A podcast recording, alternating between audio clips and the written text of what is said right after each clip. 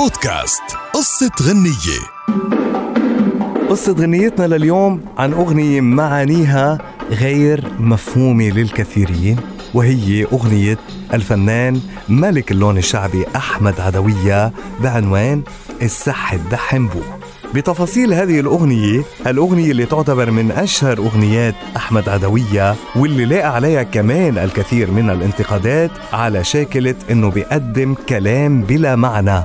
دافع أحمد عدوية عن أغنيته بأنه أصل الأغنية قصة حقيقية وقال كان ابن أختي يبكي على الأرض وكانت أختي منشغلة عنه في المطبخ. وكنا أنا وزوج أختي نلعب طاولة والود ابنها دوشنا. وكانت تأتي بين لحظة وأخرى من المطبخ على عجل لتلاعبه وتلاطفه على أنغام إيقاعية بفرقعة أصابع يديها وتقول له السح الدح السح الدح. ثم يرد عليها زوجها مبتسما ابتسامة عريضة بوجه ابنه قائلا إمبو. ثم يعيد الزوجين المشهد على إيقاعات التصفيق مع بعض السح الدح إمبو.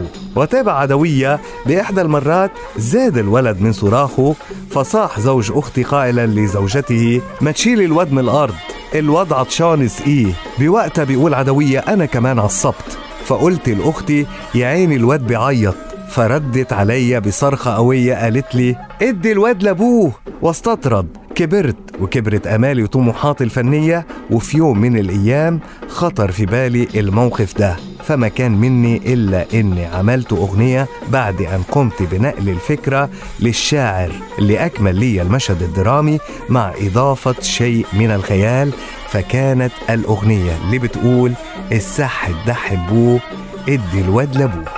يا صاحب الجمال الجمال.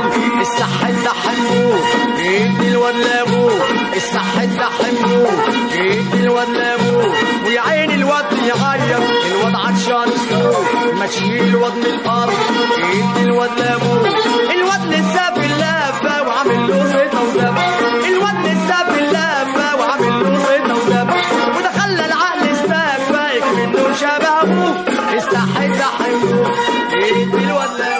بودكاست قصة غنية.